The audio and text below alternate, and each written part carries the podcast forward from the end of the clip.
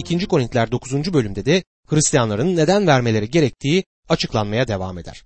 2. Korintiler 9. bölümde Yarışilim'deki fakir inanlar için bağış toplama konusu ele alınır. Bu bölümde 8. bölümdeki konuya devam edilmektedir. 8. bölümde verme yani lütuf söz konusudur.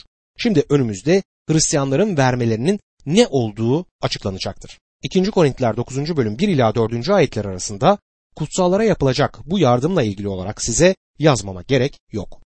Çünkü yardıma hazır olduğunuzu biliyorum. Ahaya'daki sizlerin geçen yıldan beri hazırlıklı olduğunu söyleyerek Makedonyalılar karşısında sizinle övünmekteyim. Gayretiniz onların çoğunu harekete geçirdi. Bu konuda sizinle övünmemiz boşa çıkmasın. Dediğim gibi hazırlıklı olasınız diye kardeşleri yanınıza gönderiyorum. Öyle ki bazı Makedonyalılar benimle birlikte gelir ve sizi hazırlıksız bulurlarsa sizler bir yana bizler duyduğumuz güvenden ötürü utanmayalım demektedir. Elçi Paulus onları diğer insanlara karşı bu kadar övdükten sonra oraya gelip de hiçbir şey vermediklerini görürse çok utanacağını söyler. Cömertçe vermek kilisenin gerçek sınavlarından bir tanesidir. Gerçek ruhsal canlılığa sahip olan bazı kiliselere gitmekteyim. Bunlar harika kiliseler ve cömertçe verdiklerini görüyorum. Ruhsal bakımdan gerçekten ölü olan başka kiliselerde de bulunuyor ve fazla vermediklerini görüyorum. Bağışın büyüklüğü oldukça iyi bir ölçüdür. Şimdi bu Korintli inanların Yaruşilim'deki inanlara yardım etmek için para vermeyi vaat etmiş olduklarını göreceksiniz. Herhangi bir inanlının vermeyi vaat ettiği paranın kendisiyle Rab arasında olduğunu söylemek isterim. Bu bir şey yapacağınız ya da bir miktar vereceğiniz konusunda Rabbe olan vaadinizdir. Kendisine bu kadar çok para verdiğiniz halde nasıl bu kadar zenginsiniz diye sorulan zengin bir adam tanıyorum. Tanrı bana kürekle veriyor, ben de kürekle başkalarına veriyorum. Ama Tanrı'nın küreği daha büyük diye yanıt vermişti. Dostum hiçbir zaman Tanrı'dan daha fazla veremezsiniz. 2. Korintiler 9. bölüm 5. ayette bu nedenle önce yanınıza gelmeleri ve cömertçe vermeyi vaat ettiğiniz armağanları hazırlamaları için kardeşlere ricada bulunmayı gerekli gördüm. Öyle ki armağanlarınız cimrilik değil cömertlik örneği olarak hazır olsun der. Verilecek armağana cömertlik örneği dediğine Elçi Paulus'un dikkat edin. Bu armağanın Tanrı'nın onların yüreklerinde işlediğinin kanıtı olan cömertçe bir armağan olacağını belirtir. 2. Korintiler 9. bölümdeki temel konulardan bir tanesi de Hristiyanların vermesine teşvik olmaktır. 2. Korintiler 9. bölüm 6. ayette şöyle yazar. Şunu unutmayın. Az eken az biçer. Çok eken çok biçer. Elçi Paulus Efesli önderlerle konuşurken onlara da aynı şeyi hatırlatmıştı. Elçilerin İşleri 20. bölüm 35. ayette yaptığım her işte sizlere böyle emek vererek güçsüzlere yardım etmemiz ve Rab İsa'nın vermek almaktan daha büyük mutluluktur diyen sözünü unutmamamız gerektiğini gösterdim demişti. Belli ki vermek almaktan daha büyük mutluluktur sözü Rab İsa Mesih'in sürekli olarak kullandığı bir sözdü. Günümüzde çok kullanılıp az uygulanan bayat bir söz haline geldiğini biliyorum. Vermek sizi almaktan daha çok mutlu edecektir. Verdiğiniz zaman bu sizi nasıl etkiler? İşte günümüzde bu söz sizler ve benim için basit bir testtir.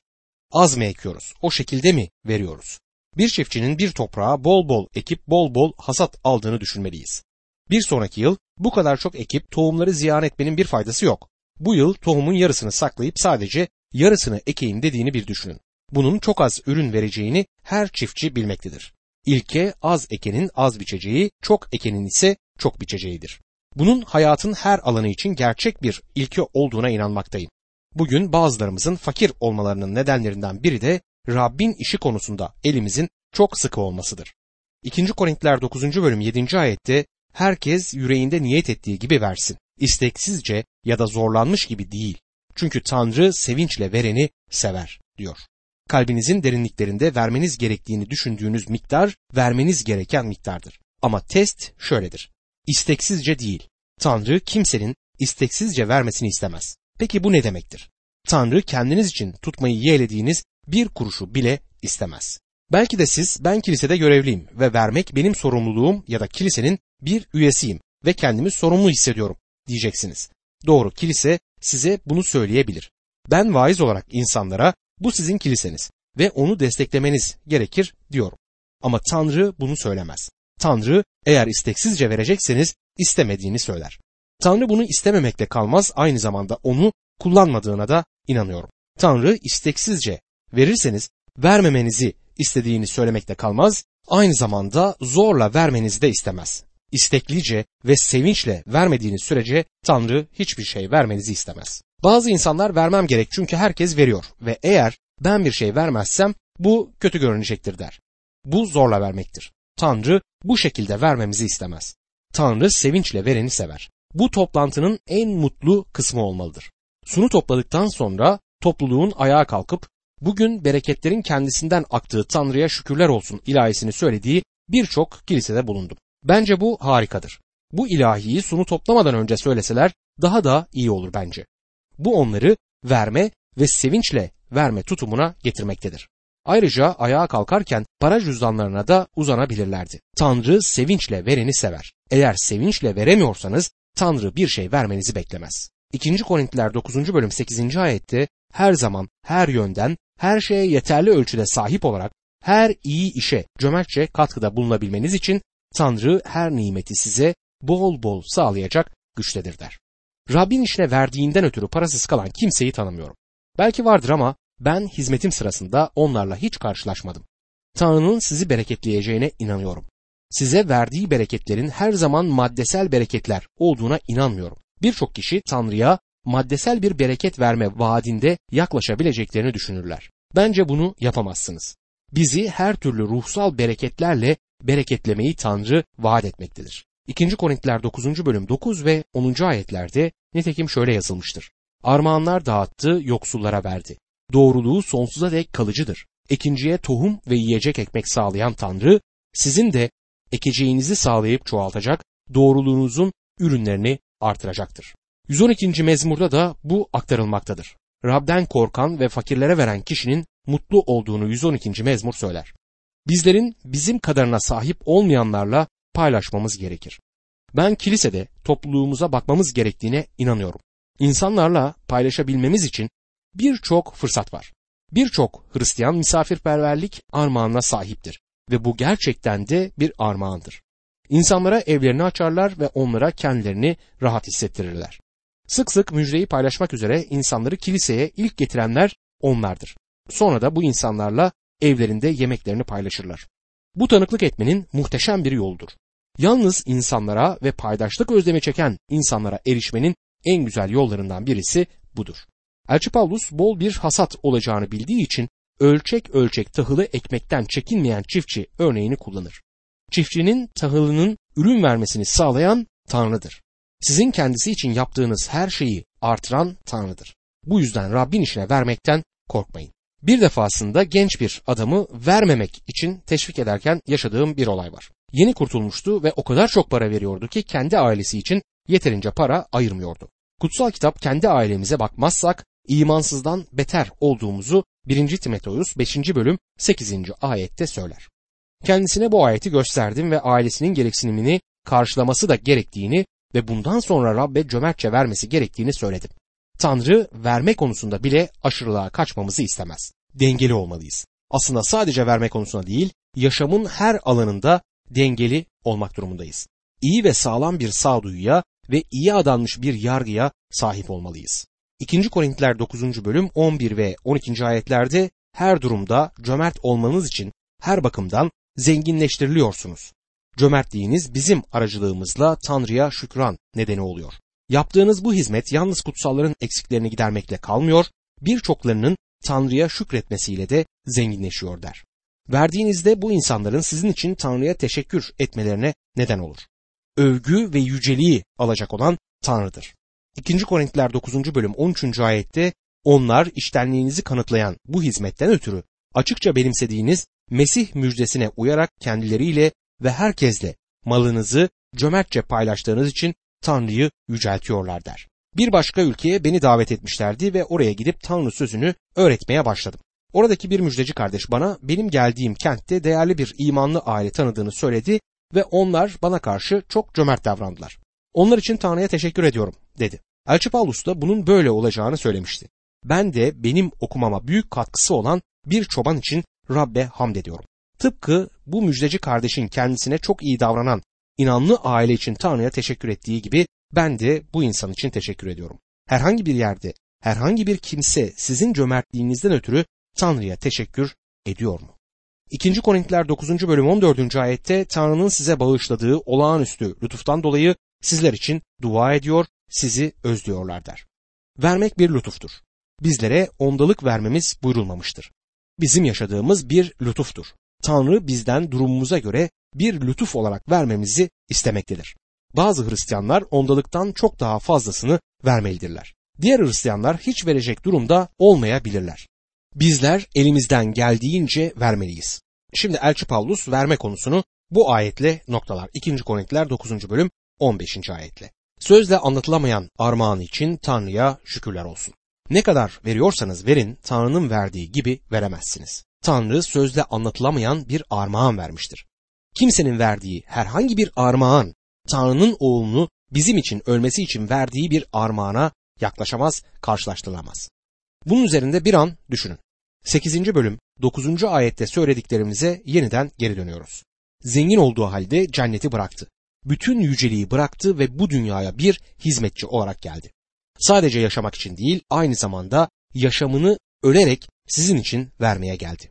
Bir çarmıhta ölmeye geldi. Sizler ve ben sonsuz yaşama sahip olalım diye hunharca öldürülmeye geldi. Canını sizin ve benim günahlarımızın kurbanı olarak Mesih İsa sunmaya geldi. İbraniler kitabında İbraniler 12. bölüm 2. ayette bunu kendisini bekleyen sevinç uğruna yaptığı söylenmiştir. Dostum o muhteşem görkemli kurtarıcıdır. Onu asla aşağılarda bir düzeye koymayın. O parlak sabah yıldızıdır. O bizleri kurtaran Tanrı oğludur. O sizin ve benim için sözle anlatılamayan armağandır. Bu vermenin doruğudur. Kimse bu tür bir verişten fazlasını veremez. 2. Korintliler 10. bölümde Paulus'un elçiliğinin kanıtlanmasını görürüz. Şimdi bu mektubun son büyük kısmına geldik. Bu bölüm elçi Paulus'un çağrısı hakkındadır. İlk kısma Hristiyan yaşayışı, ikinci kısma Hristiyanların vermesi adını verdik. Bu üçüncü kısma da Hristiyan koruması adını veriyorum. Elçi Paulus'un Hristiyanların vermesi hakkında yazmaya başladığında bu radikal bir değişiklikti. Şimdi tamamen yeni bir kısma geliyoruz. Ve bu ton ve stil bakımından o denli radikal bir değişimi oluşturmaktadır ki birçok eleştirmen bunun üçüncü bir mektubun başlangıcı olduğunu düşünmektedir. Doğrusu ben bu teoriyi kabul edemem. Ton değişikliği başka bir şey temel alınarak kolayca açıklanabilir. Gördüğümüz gibi Korint'teki kilise bölünmüş bir kiliseydi. Elçi Pavlus onlara ilk yazdığında 1. Korintliler 11. bölümde kardeşlerim Chloe'nin ev halkından aranızda çekişmeler olduğunu öğrendim der. Kilisedeki büyük çoğunluk Elçi Pavlus'un otoritesine saygı duymaktaydı. Pavlus'a karşı çıkan ve otoritesini reddeden bir azınlık da vardı. İlk 9 bölümde çoğunluğuna hitap etmekte olduğu görülür. 10, 11 ve 12. bölümlerde işte bu azınlığa hitap eder. Bu ışıktan karanlığa bir değişim gibidir. Bu bölümde elçinin sevgi dolu büyük kalbini bir hizmetçi ve bir insan olarak kalbini açtığını görürüz. Onu daha önce tanımadığımız bir şekilde tanımaktayız. Çünkü bu ayetlerde Elçi Pavlus elçiliğini savunur. 2. Korintiler 10. bölüm 1 ve 2. ayetlerde şöyle yazar. Sizinle birlikteyken ürkek ama aranızda değilken yiğit kesilen ben Pavlus Mesih'teki alçak gönüllülük ve yumuşaklıkla size rica ediyor, yalvarıyorum. Yanınıza geldiğim zaman bize olağan insanlar gibi yaşayanlardan sayan bazılarına karşı güvenle takınmak niyetinde olduğum tavrı aynı cesaretle size karşı takınmaya zorlamayın beni diyor. Elçi Paulus'un onları düzeltmek için sert bir mektup yazdığını hatırlarsınız. Azınlık onu şiddetle eleştirmişti ve Elçi Paulus büyük şeyler yazıyor ama aramızdayken bir hiçti diyorlardı. Paulus onlara Mesih'teki alçak gönüllülük ve yumuşaklıkla yalvarıyor. Elçi Paulus Korint'e bir çadır işçisi olarak gelmişti. Kimseye yük olmuyordu ve olmak da istemiyordu. Bütün gün pazar yerinde çalışıyor, terliyor ve elleri kirleniyordu. Orada çalışıyor ve gelip geçen kalabalıkla da konuşuyordu. Şimdi Korintliler onun hakkında o bir elçi değil. Ona bir bakın o bir çadırcı. O sıradan biri diyorlardı. Dostlarım evet sıradan bir insandı ama aynı zamanda da bir elçiydi. Paulus herkese benziyordu. Hatta bazı insanlar onu küçük görebilirlerdi çünkü elleriyle çalışan bir insandı.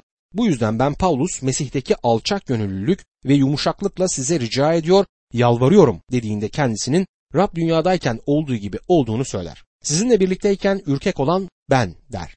Bakıldığında özel birine benzemiyordu. Önemli biri değildi. Çadır yapan sıradan birisiydi. Bu yüzden Korintliler aramızdayken ürkek ama bize yazdığında cesur ve otoriteyle yazıyor. kim olduğunu sanıyor diyebilirlerdi. Paulus Mesih'in alçak gönüllülüğü ve yumuşaklığıyla yazmaktaydı.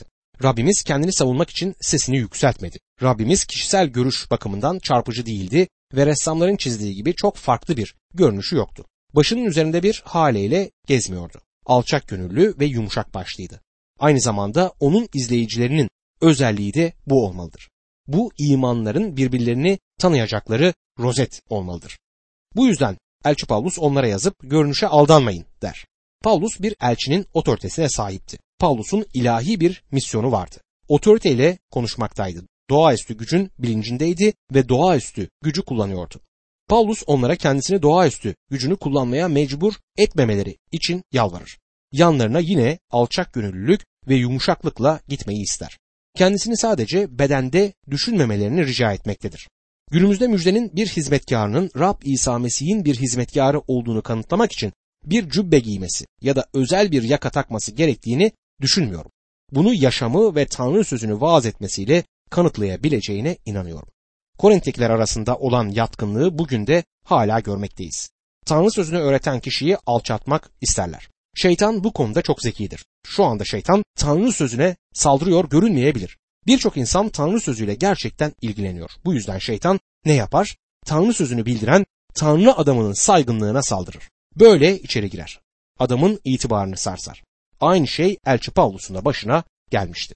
Vaizin Tanrı sözünü bildirdiği bir kilise biliyorum. Orada ondan hiç hoşlanmayan bazı kilise üyeleri vardı ve kiliseden ayrıldığında adamı çarmıha germeye çalışıyorlardı. Buna karşı size Tanrı sözüne inandıklarını söylerlerdi ve hepsi de koltuklarının altında kocaman kutsal kitaplar taşıyorlardı. Tanrı sözüne gerçekten inanmıyorlar. Hatta Tanrı sözünde neyin yazılı olduğunu bilmiyorlardı. Bir vaiz Tanrı sözünü bildirip böylesi bir grubun arzularını yerine getirmediğinde başının dertte olduğuna inanabilirsiniz. Bu şeytanın yöntemidir. Elçi Pavlus onlara çadır yaptığı elleri kirlendiği için, çalışırken terlediği için kendisini doğal benliğe göre yaşayan biri olarak görmemelerini söyler. Çünkü bu azınlık kendisini böyle değerlendirmişti. 2. Korintiler 10. bölüm 3. ayette olağan insanlar gibi yaşıyorsak da insansal güce dayanarak savaşmıyoruz diyor. Beden için kullanılan Yunanca sözcük sarks'tır ve üç değişik şekilde kullanılabilir. Bedenden sahip olduğumuz fiziksel bedenden kemiklerimizin üzerindeki etten söz edebilir.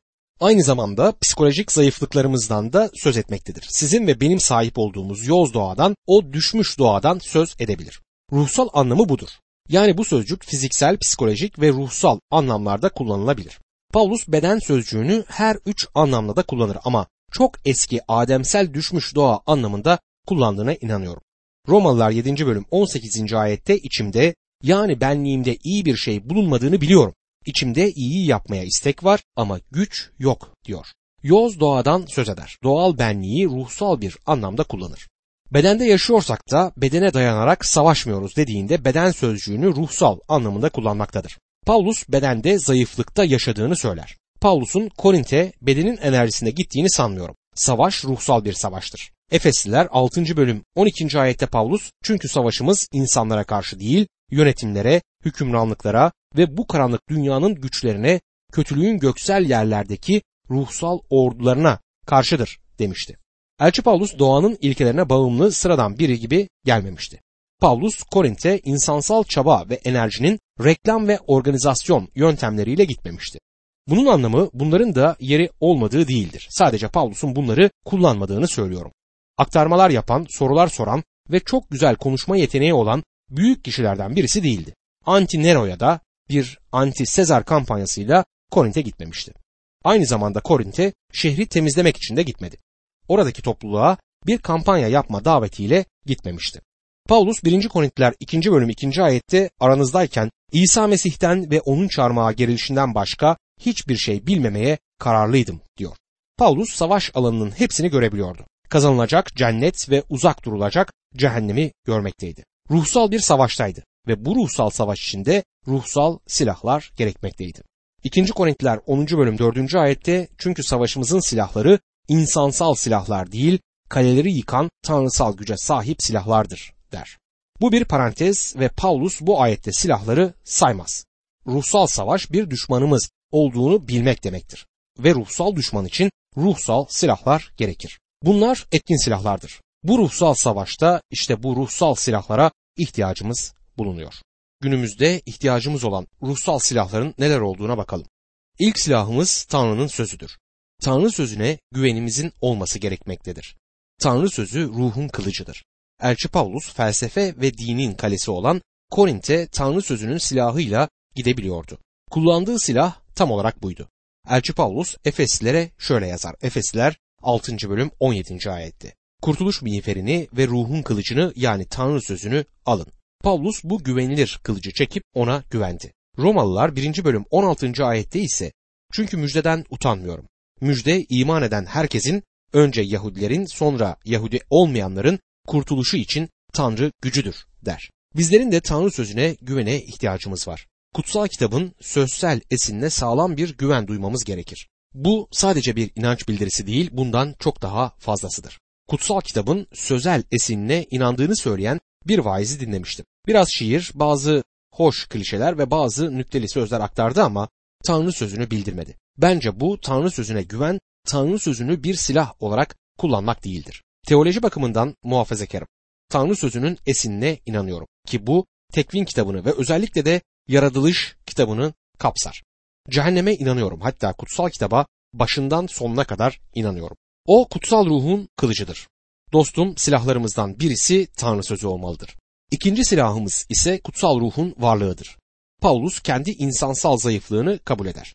Kutsal ruh tarafından mühürlenmiş olduğunu ve kutsal ruh tarafından güçlendirilmiş olduğunu biliyordu.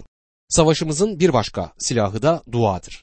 Korintlere yazılan mektupların her ikisinde de dua hakkında çok az şey yazılı olduğu doğrudur. Ancak Elçi Paulus'un duaya inandığı kesindir. Efesliler kitabında bunu saldırı silahlarından biri olarak sayar. Efesliler 6. bölüm 18. ayet buna iyi bir örnektir. Şöyle der. Her türlü dua ve yalvarışla her zaman ruhun yönetiminde dua edin. Bu amaçla bütün kutsallar için yalvarışta bulunarak tam bir adanmışlıkla uyanık durun.